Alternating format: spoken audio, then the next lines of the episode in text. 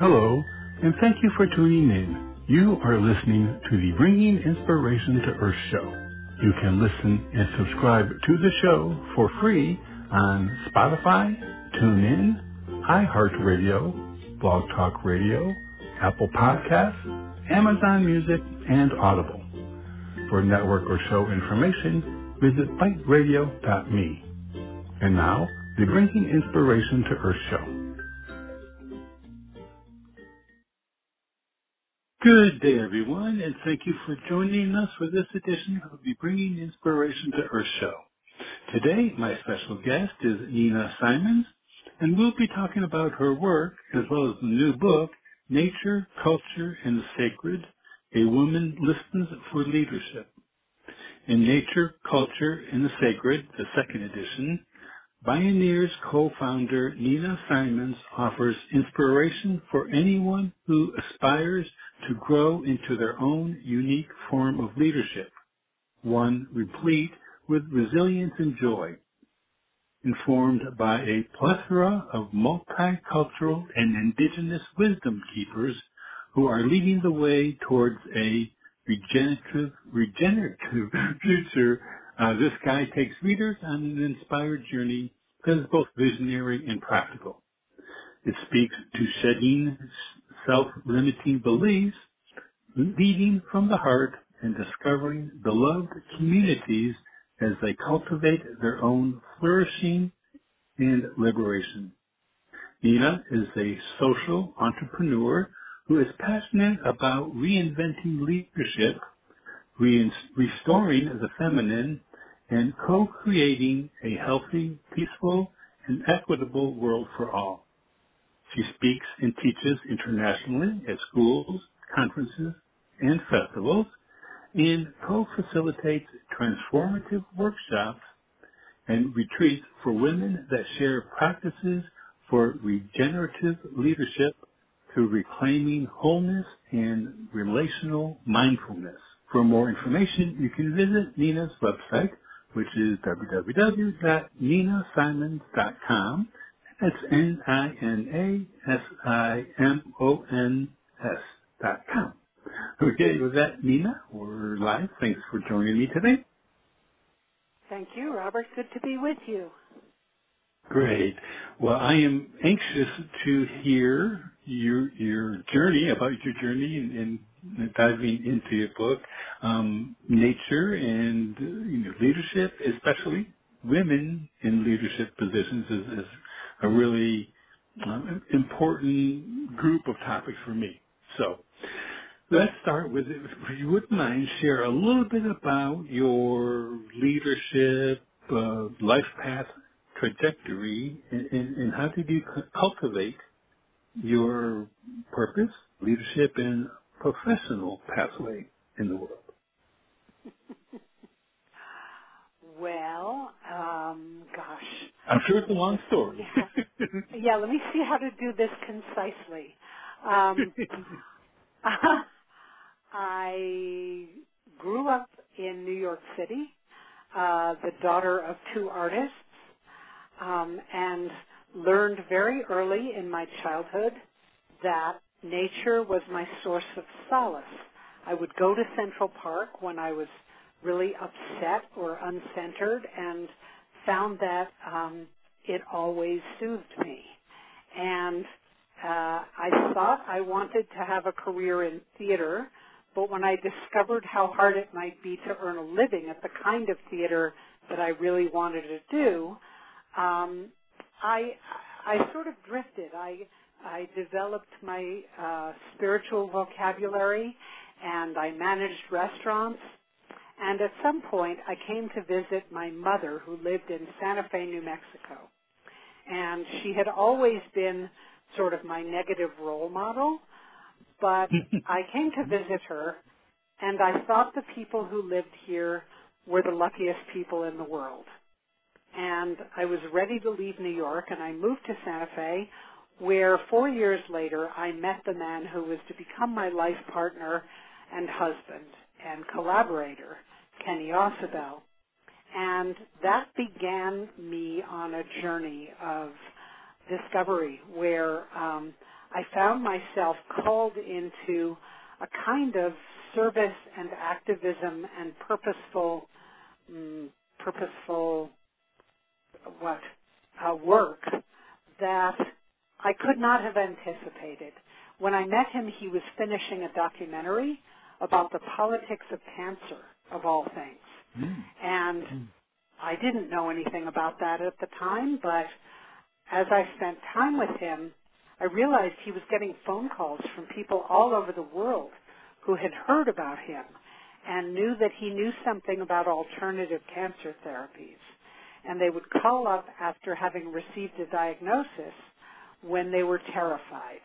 And I realized Mm. that what he was doing in terms of um, creating an educational resource that would really teach people about the plethora of alternative therapies that were out there and the history of medicine uh, was a real service and was really important.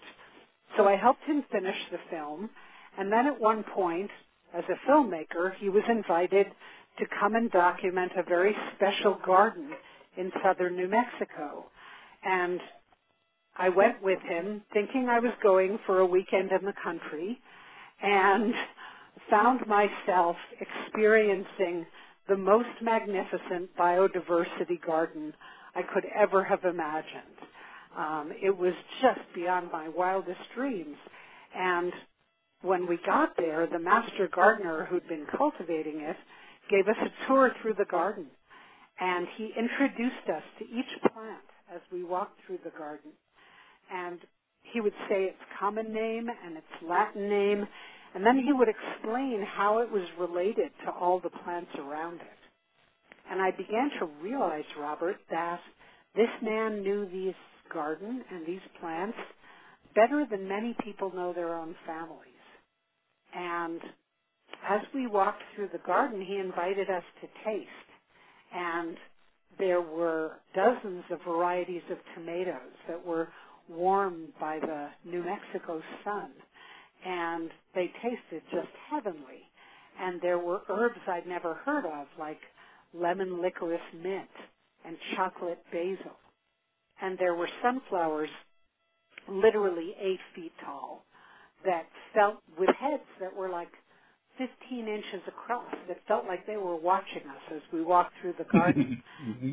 And I realized as I was in that garden that I imagined perhaps the Garden of Eden might have been like this. And then, uh, and, and I also knew that my senses were just dancing because the colors were exquisite, the smells were amazing, the tastes, the whole thing was just ecstatic. And then that master gardener, whose name was Gabriel Howearth, began to explain to us why what he was doing was so important and how all of the mom and pop seed companies across the nation were being gobbled up by multinational corporations. And as they did that, they were losing varieties that had been cultivated for their nutrition and for their flavor and for their hardiness by gardeners all over the world, but they were being lost because that concentration, the monopolization of the seed industry, if you will, was causing biodiversity to be lost. So by the time we walked out of that garden, I felt as if the spirit of the natural world tapped me on the shoulder and said, you're working for me now. And I had no idea what that meant, Robert. None. And uh, I didn't have any background in farming or gardening. Um, I had always thought I was going to be an artist. And yet, uh, at that time, my soon-to-be husband uh, went into a partnership with that master gardener, and they co-founded a company called Seeds of Change. And Seeds of Change was created to reintroduce biodiversity into the food system by engaging with an army of backyard gardeners. And I jumped in with both feet because I was completely fascinated and something inside me told me, yes, this is something really important that you want to you want to serve and make sure thrives. And so um, for several years, I worked at Seeds of Change. I became the president of the company as we grew rapidly. I learned how to write business plans and raise money and and uh, manage a very rapidly growing business. And then uh, Kenny was doing a lot of research on bioremediation and biodiversity. And bioremediation, in case folks don't know, is the science of how you remove toxins from the air and the soil and the water. And what he was finding in his research was that there were amazing people who were actually learning from nature how to heal nature and who had designed innovative systems for uh, ensuring that life on Earth would continue in a healthy way and removing toxins and supporting biodiversity. And one day he was sharing his research with a friend in a hot tub and he said and he was going on and on about these amazing people he was learning about and the friend said, "Why don't you have a conference?" And Kenny said, "Well, I've never been to a conference. It sounds boring. Why would I do that?" And the friend said, "Here's a grant for $10,000. Go have a conference." And Kenny came to me because of my background in theater, and I also had never been to a conference. And so we had the blessing of beginner's mind and were able to invent a gathering from scratch based on what we felt was exciting, engaging, inspiring, and and and innovative. And so we started a conference in 1990 called Bioneers which was a name that Kenny coined by putting together biological and pioneers. Again, people learning from nature how to live in harmony with nature. And of course, the original pioneers are the indigenous peoples uh, all over the earth because they all knew how to live in concert with natural systems. And I remember sitting there, I, I had agreed to help Kenny produce one conference. And I remember sitting there, Robert, with my mouth hanging open, listening to people talk and thinking, oh my gosh, these are the leaders I want to support with my communication skills. And uh, here we are now, 35 years later. We're about to celebrate our 35th anniversary, and Bioneers has become much more than a conference. It's become sort of a media organization and we produce podcasts and videos and all kinds of great stuff online and um, and I guess I should add that over the course of that 35 years, I grew into my own sense of purpose and calling and my voice. And it took some time, but when I saw the film The Burning Times, which is a 1993 mm-hmm. film that was made by a Canadian woman filmmaker. It's a little dated. You can find it online and watch it. It's only an hour long.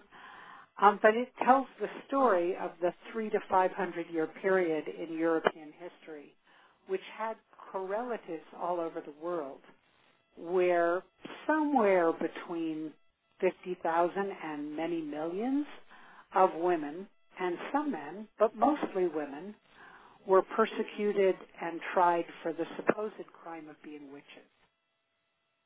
And when mm. I hmm. saw that film, I had many reactions. It was actually 94 or 90, 95 when I saw it. And I thought, oh my gosh, is this true? This is one of the major events in human history. How can I not have been taught about this in school?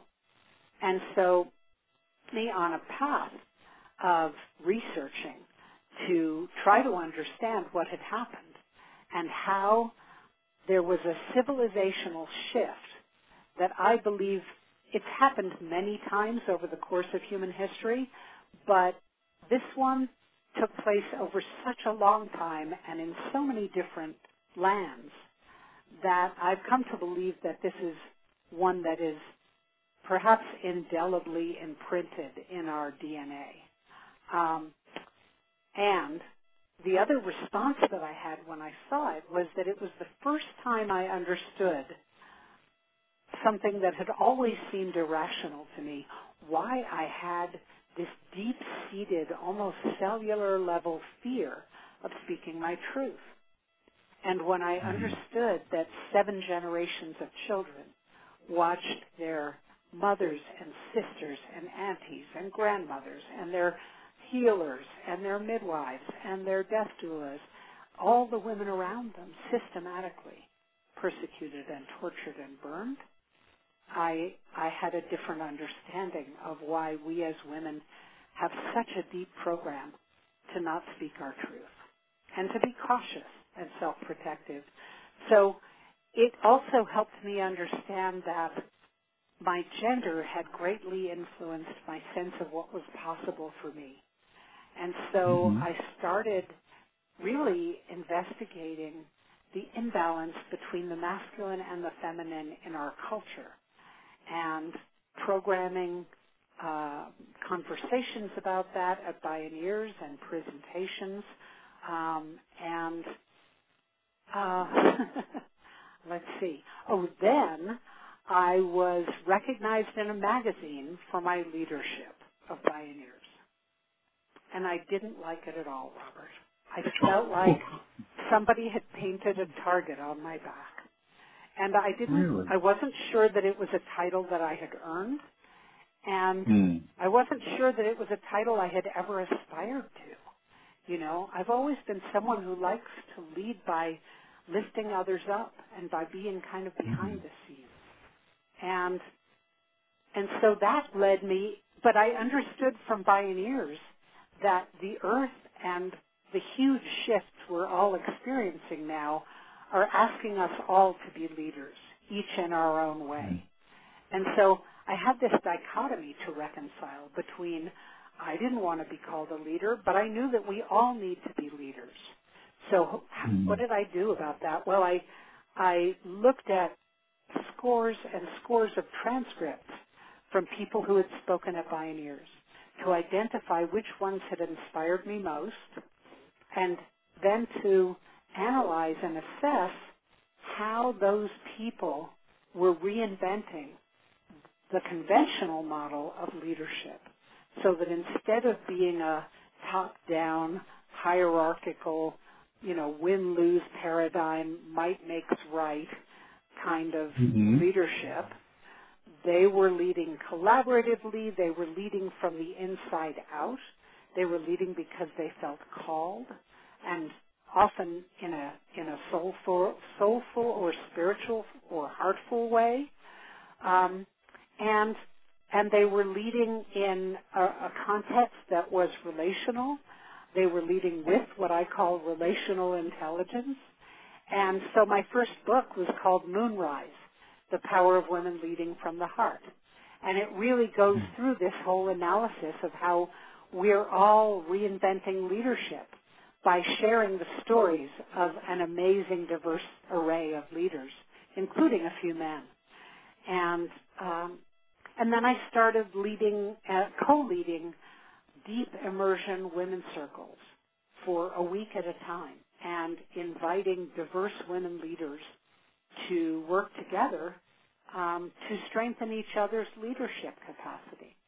And what I found when I did that was that in spite of the fact that all the women who came had been selected for their leadership, they all arrived saying they didn't consider themselves leaders. And so I hmm. discovered that this was an issue for more than me. And um, that it felt important to me to redefine and reevaluate what leadership is and does and how it works and to sort of um, invite people into a collective redefinition so that we can recognize that being an artist is leadership and being a, a mother is incredible leadership and being a caregiver is leadership and that it's a much broader definition than we may have inherited. Yeah. So, wow. I mean, there, there's more I could say. There's a whole other chapter about multiculturalism and, you know, but, but, um, that's, that's the quickest summary I can think of to offer. well, that was great, though. I, I mean, there were just so many components to that story that I, um, I can appreciate. Now, first of all, when when you mentioned about uh, going to Santa Fe to your mother and mentioned her being a negative kind of influence, and I chuckled. I I meant that because I could relate.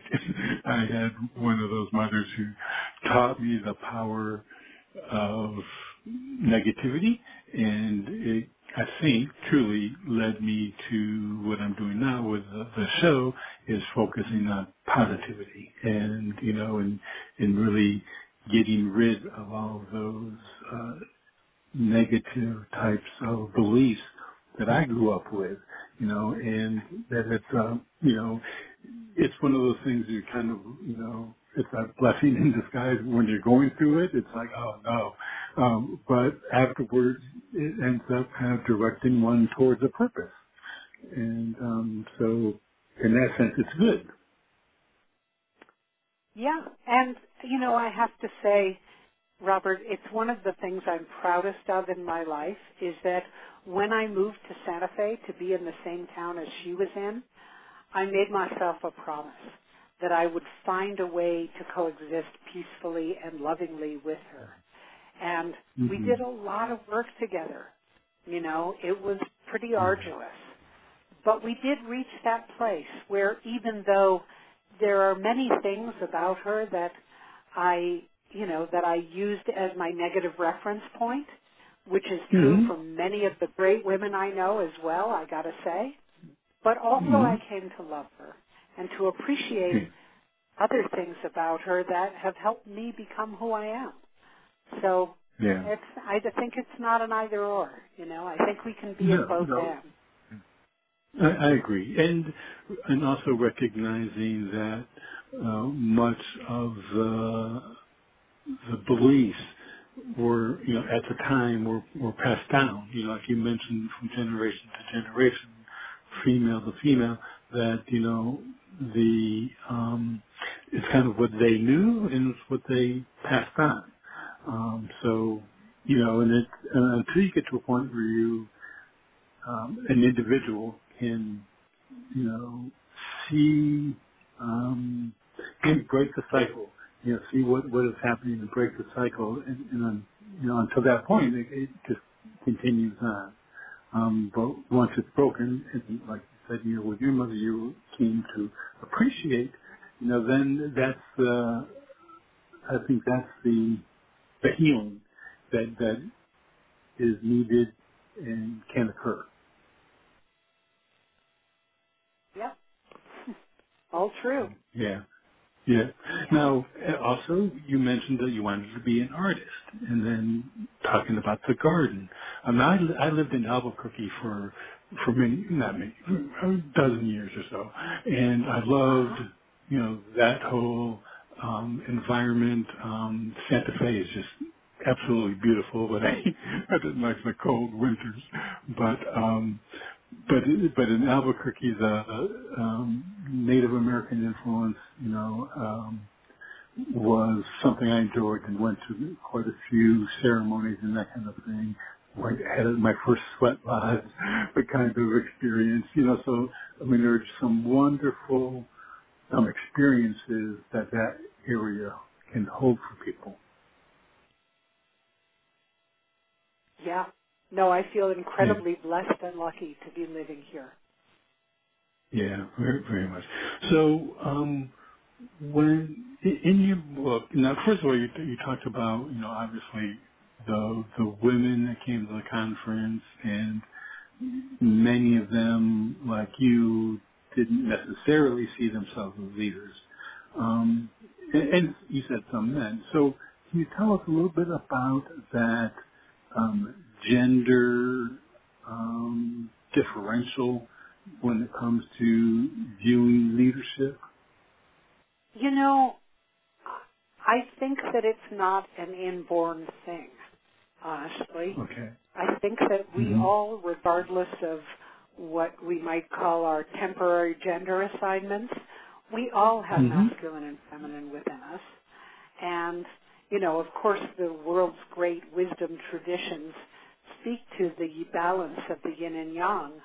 And part of what happened for me when I saw the burning times was the recognition that not only had this horrifying historical event occurred within a gendered framework, but that that, that uh, I think helps create um, a sense of timidity and self-protection and uh, fear among women, but also that uh, my research showed me, Robert, that during the burning times, all of the social systems in Europe went through a transformation.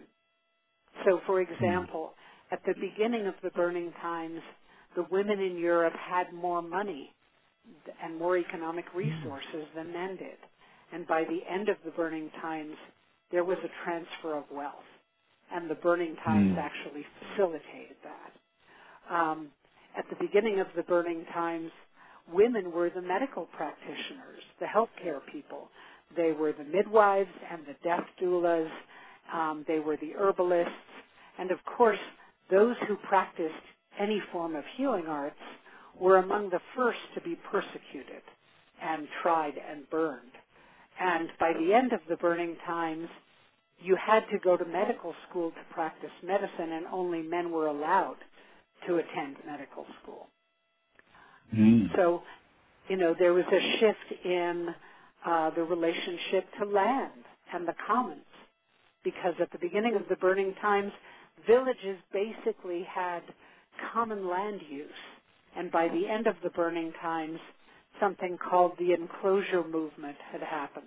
And suddenly land was being privatized and fenced off, and there wasn't common land use anymore. And uh, the other one that I thought was is particularly striking is that at the beginning of the burning times, um, spirituality was held within the context of a relationship to the earth and to the feminine. Mm. It was more pagan, if you will. And of course, Yeah. the burning times involved the subjugation of that that form of spirituality and the elevation of Christianity. And um, and so, in the course of that transition, you know, the pagan form of spirituality uh, believed that you can have a direct experience of the divine. It's called immanence. And Mm, organized religion does not hold that to be true. Organized religion says you've got to worship in a church, you've got to have a priest as an intermediary. You know, there are certain mm-hmm. conditions for how you interface with the divine. And direct experience is not one of them. So, at that time, what that really brought up for me, Robert, was the recognition that we're living in a culture that has a gross imbalance between all the human qualities associated with the quote feminine and the quote Mhm. masculine or the you know the yang and the yin and that I began to see it as one of the root causes of all of the um, pain and suffering that I saw in the world as well as the ecological imbalances and and I began to see that you know it's certainly true in the for-profit sector, in the political and governance sector, and and even in the civil society sector that the imbalance of the masculine and the feminine in their archetypal forms, not having to do with men and women, but having to do with how we relate to one another and how our organizations function. Um, are very heavily patriarchally influenced. So Yeah. I, I'm not sure if that answered your question. I think it Oh no, it, it, you tell me. yeah, it does. It does. It does. And and you know the one of the things that kind of fascinated me um, about the book and your story is uh, um, is like kind of like a reference to stepping away from a you know dichotomy of feminine and masculine into one more holistic um, type of you know living really. Um, and uh, you know I think that you know once you can um, stop defining uh, like success, you know, in the sense of masculine and feminine, but doing it m- more holistically, recognizing there are benefits to both types of energy, you know, Yep. and marrying the two is really the key, you know, then, uh, Exactly. Exactly. yes. So, Yeah. well, we're um, about halfway through the show, Nina, so I'm going to take just a quick 90 second break. And then when we come back, um, I want to talk a little bit about your book um, and uh, some of the content so that the listeners will get a good idea of what they can gain by reading the book, okay? You bet. Okay. We'll be right back after this brief break.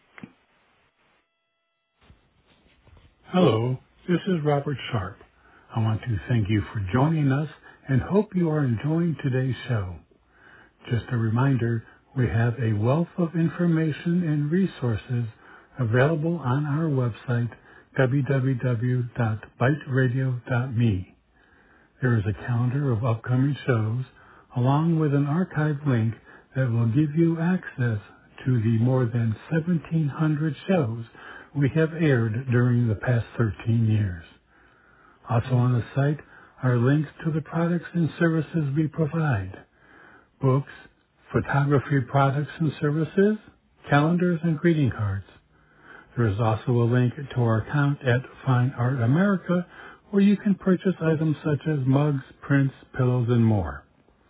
Our show is available as a free podcast on multiple platforms such as iHeartRadio, TuneIn, Spotify, Apple Podcasts, Amazon Podcast, and Audible, with icons to each platform on our home page. We are also available on social media platforms such as Facebook, X, Instagram, LinkedIn, and Threads. Our website, www.biteradio.me, has much for you to explore and enjoy. I also very much appreciate you supporting our guests, and especially today's guest. And now, back to the show. Okay, everyone. Thank you for staying with us today. Again, my special guest is Nina Simons, and we have been talking about her journey, which is fascinating, as well as uh, her book, Nature, Culture, and the Sacred: A Woman Listens for Leadership. Again, you can find out more about what Nina has to offer by visiting her website, which is www.ninasimons.com, and that's N-I-N-A-S-I-M-O-N-S dot com.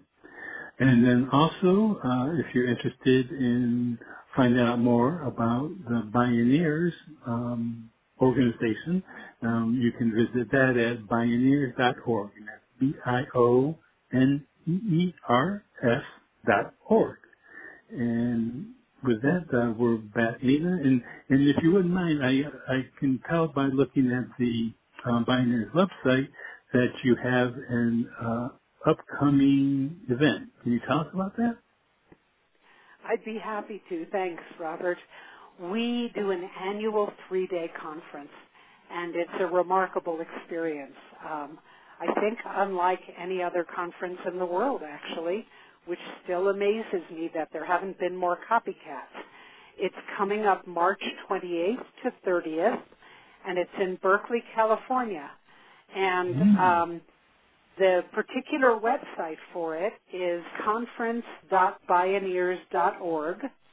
And what you'll find there, if you cruise the schedule of events and speakers, is that it's kind of like a festival. Um, everybody sits together in a huge theater in at the UC Berkeley in the mornings and listens to keynotes and performances. And then in the afternoons, there are about nine or ten different breakout sessions. And we have people coming this year to speak on breakout sessions who we would have considered keynote speakers any other year. So it's it's actually a celebration of our 35th anniversary. We have a very very strong and vital indigeneity program that produces its own events as part of the conference, and um, and it's unusual in that you know we program our event to address a whole lot of different uh, disciplines, sectors, ways of thinking, um, aspects of the reinvention of civilization.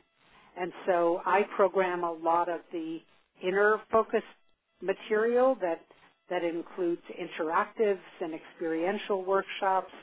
There are panels and conversations and interviews and it's just uh, it's kind of ecstatic and there are about a hundred leaders who we assemble each year from all over uh, the country and some from around the world.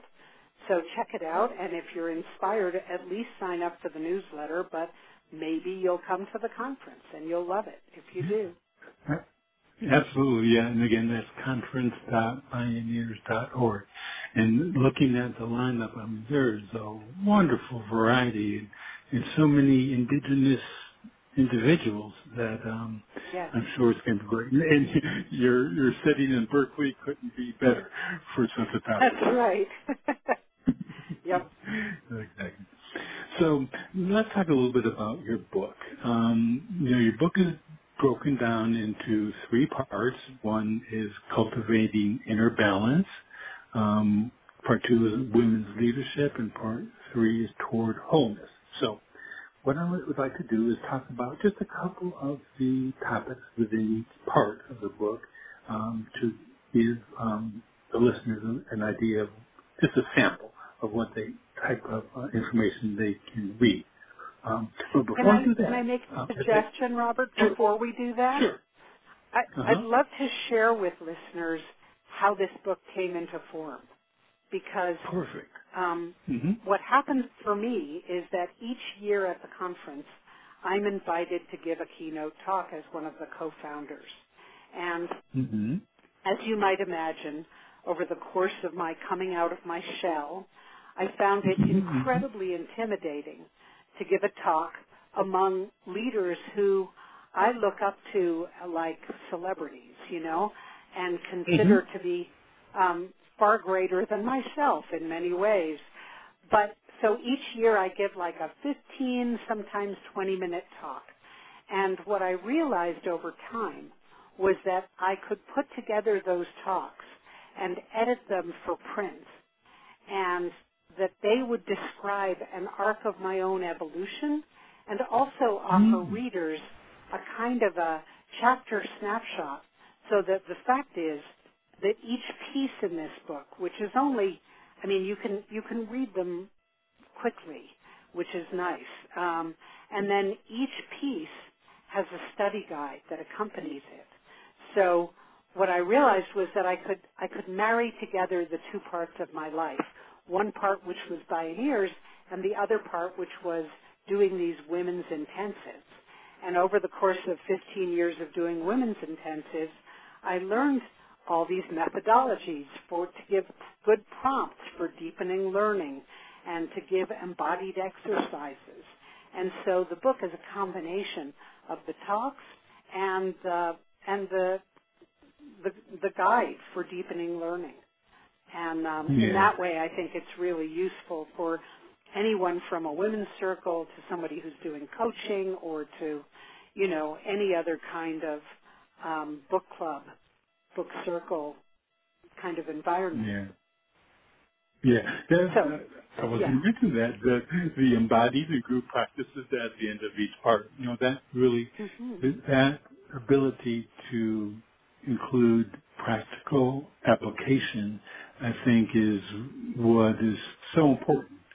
Uh, when, because when, and when reading a book and you absorbing various topics, and particularly those that are thought provoking, um, you, for me, I often look at a way that how can I incorporate this into my life, you know, to take advantage of what it is that I just learned. And, you know, those practices sounds great that that is what people can do, um, is, you know, not only gather information, but also make choices and decisions and take actions that can improve their life and, and those around as well. Well, and I think, Robert, for me, you know, part of the impetus for doing that was discovering that we learn best what we discover for ourselves. And so, mm-hmm. you know, that's a way of, of moving the learning from our heads to our hearts and our bodies. Yeah, yeah. Well, as a matter of fact, that was actually one of the first ones, topics I had highlighted. In part one, it was cultivating your inner balance, marrying the moon and sun within. Um, and the very first topic under that is shifting guidance from head to heart.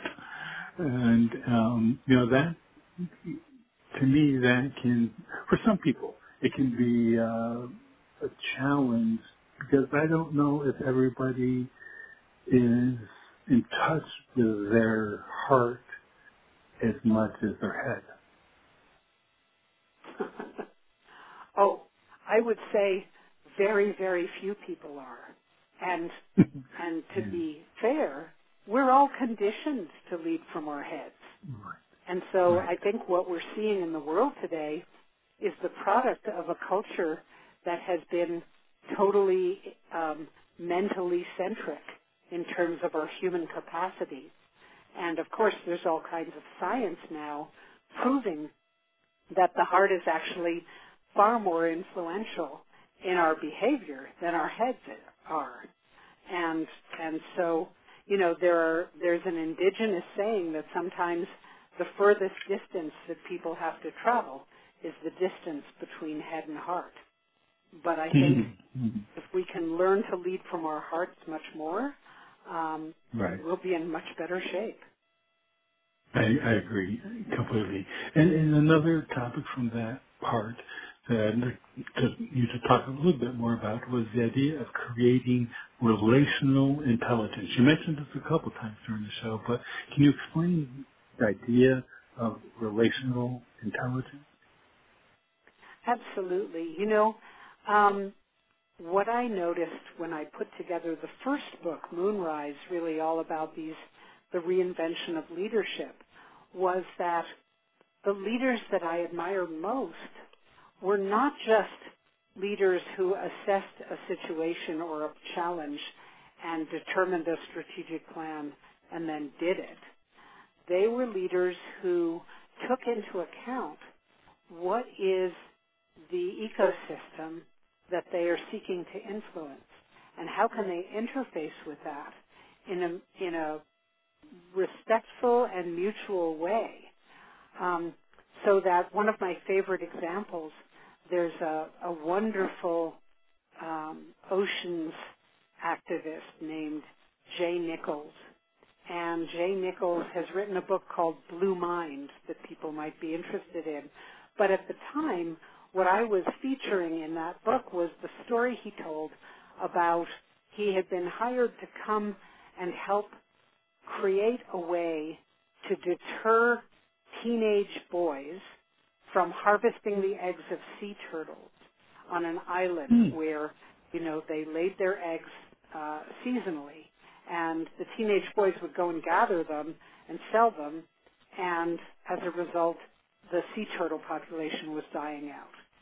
So he he took an assessment teenage boys' reality, and he realized that the best way he could imagine to deter them from this pattern that they had developed over time was to create a soccer tournament that happened at the same time as the turtles were laying their eggs.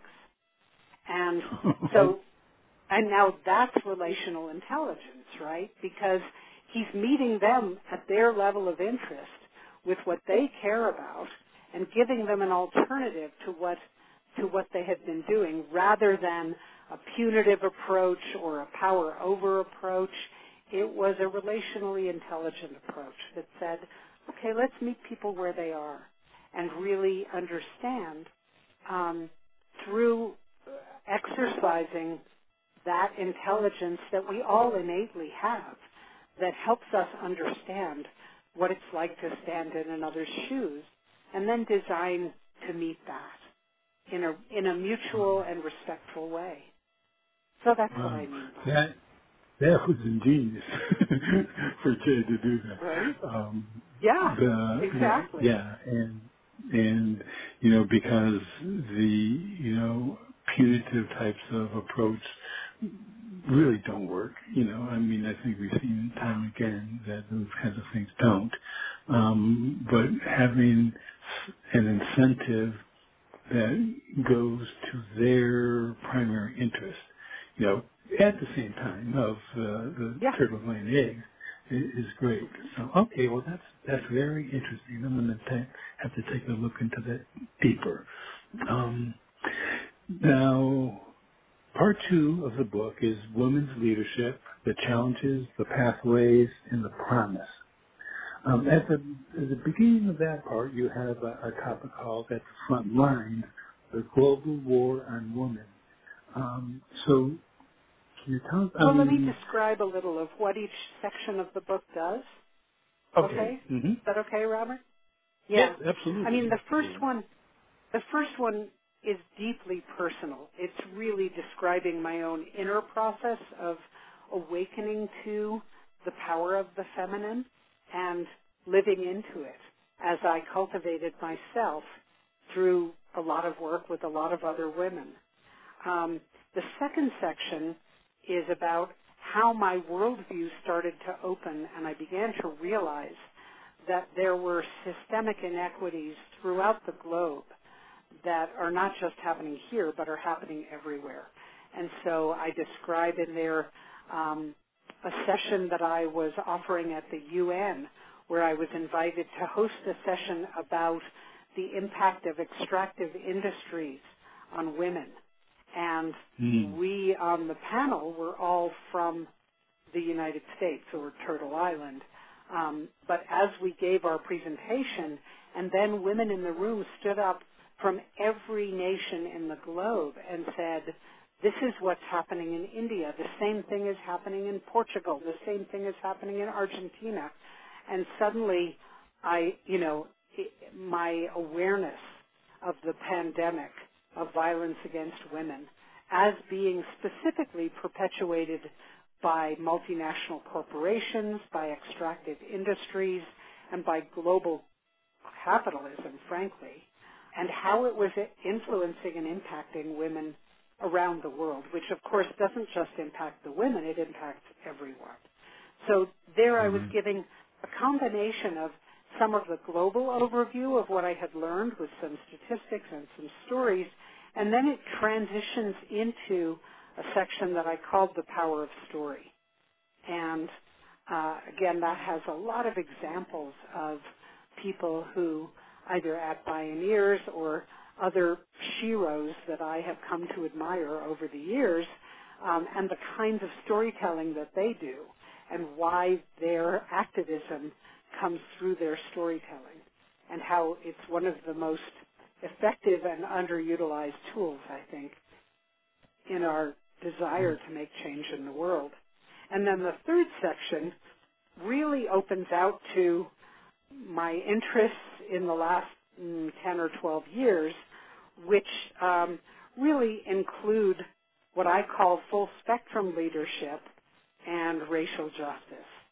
And so it integrates some talks that were about what I've learned from indigenous mentors and um, awakenings that I had about uh, the culture of racism that exists in this country and the role of white supremacy culture in perpetuating it.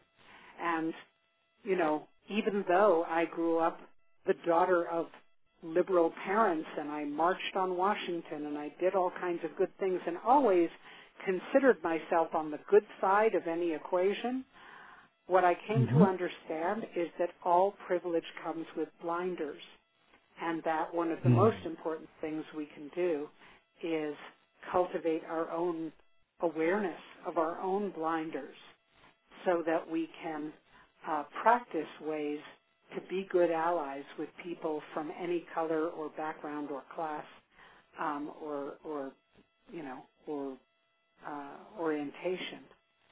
And Yeah. so you know that's kind of the quick overview. Um, Great. Mm-hmm. And and there there are interviews within it. Like there's a beautiful conversation that I had with Terry Tempest Williams years ago, and um, there are just some beautiful, you know, beautiful interactive pieces within it as well. Yeah, I noticed that, that there were several um, that were, you know, you printed the the interviews or the, the interaction, the conversation with uh, with certain individuals. So that that's great. Now, um, you mentioned allies you- about you know gathering allies, and one of the things that I had a little chuckle about was you know in the in the last part, when you were talking about you know the spectrum leadership and racial justice, you in one of the chapters is why I'm deepening into indigenous allyship, and my my words Jeff did not like the word allyship, so I thought okay let's let's talk about that. So can you you know just kind of mention, you know, when one thinks of an ally, you know, we think of, you know, someone who, you know, you have a common purpose, um, or a common goal, and you work together to achieve. Um, so, it, what would you say when, when you talked about the deepening into indigenous allyship? Does that mean that you're you're you know really kind of exploring and, and cultivating, you know, with indigenous individuals, a kind of cooperative work effort. Well, yes, um, and in some ways it's deeper than that. Um, you know, what I would offer for listeners is I, I realize I should mention that Bioneers has a relatively new program called Bioneers Learning. And we launched it last year because we realized that there was a need for a really good source of online learning that could really help people expand their capacities.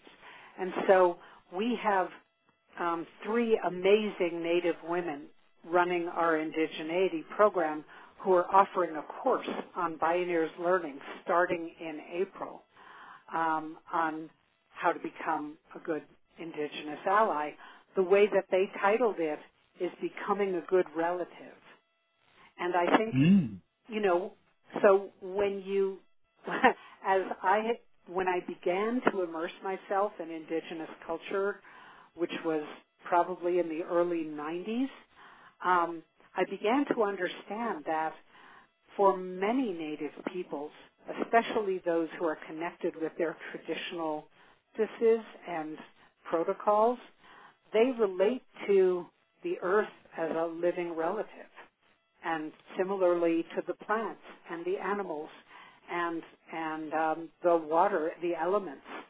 They consider them all to be relatives, and so you know their practice of being able to be in right relationship with natural systems is more than um, is more than a sustainability practice. It's it's a devotional practice. For them, it's it's both spiritual, it's emotional.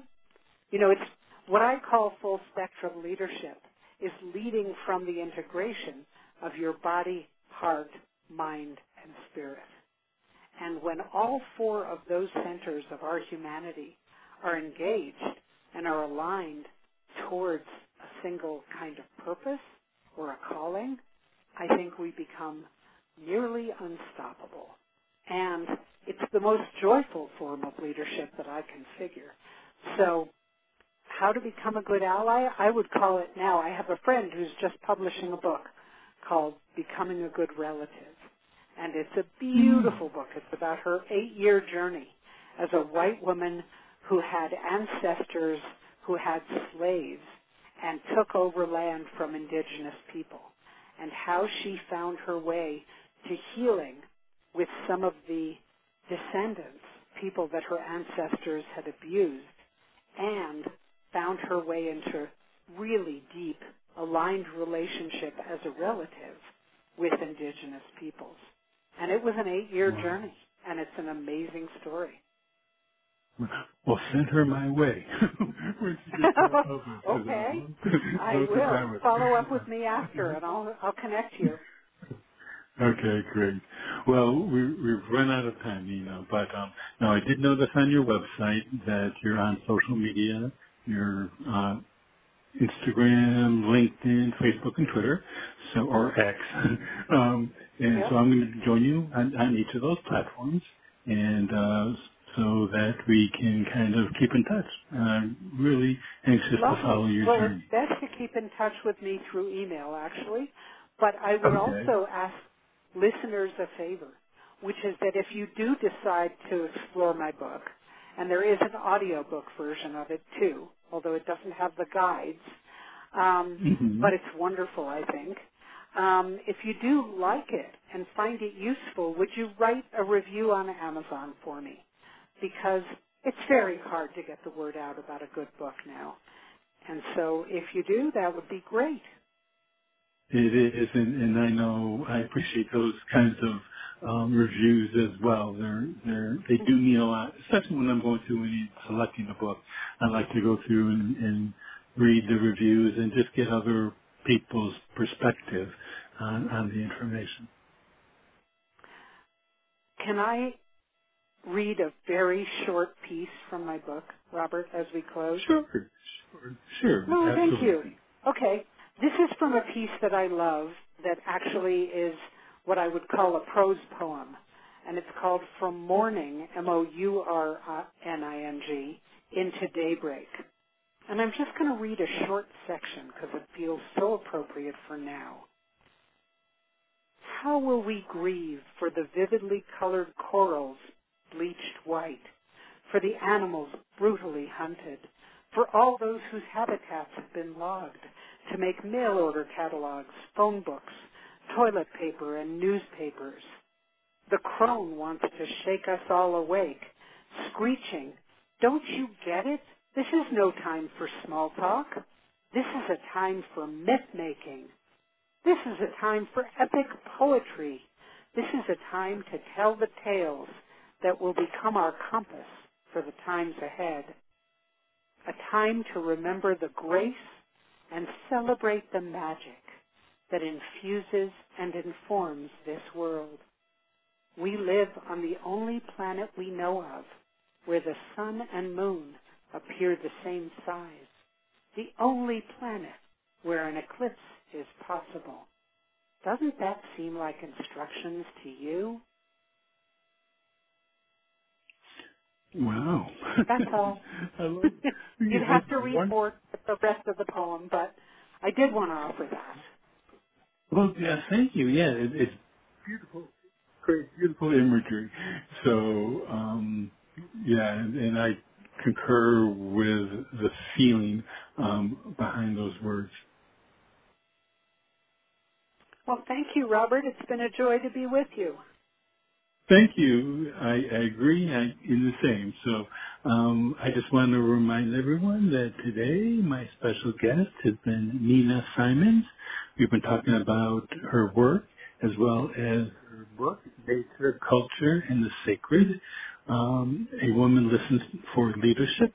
And again, you can find out more by visiting Nina's website, which is www.ninasimons.com. That's N-I-N-A-S-I-M-O-N-S dot com.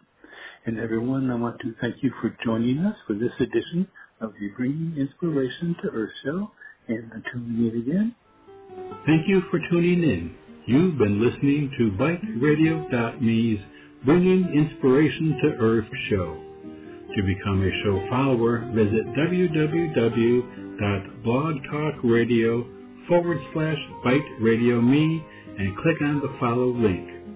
You can also find us on Facebook and Twitter at Bite Radio Me. Be sure to visit our website at www.biteradio.me.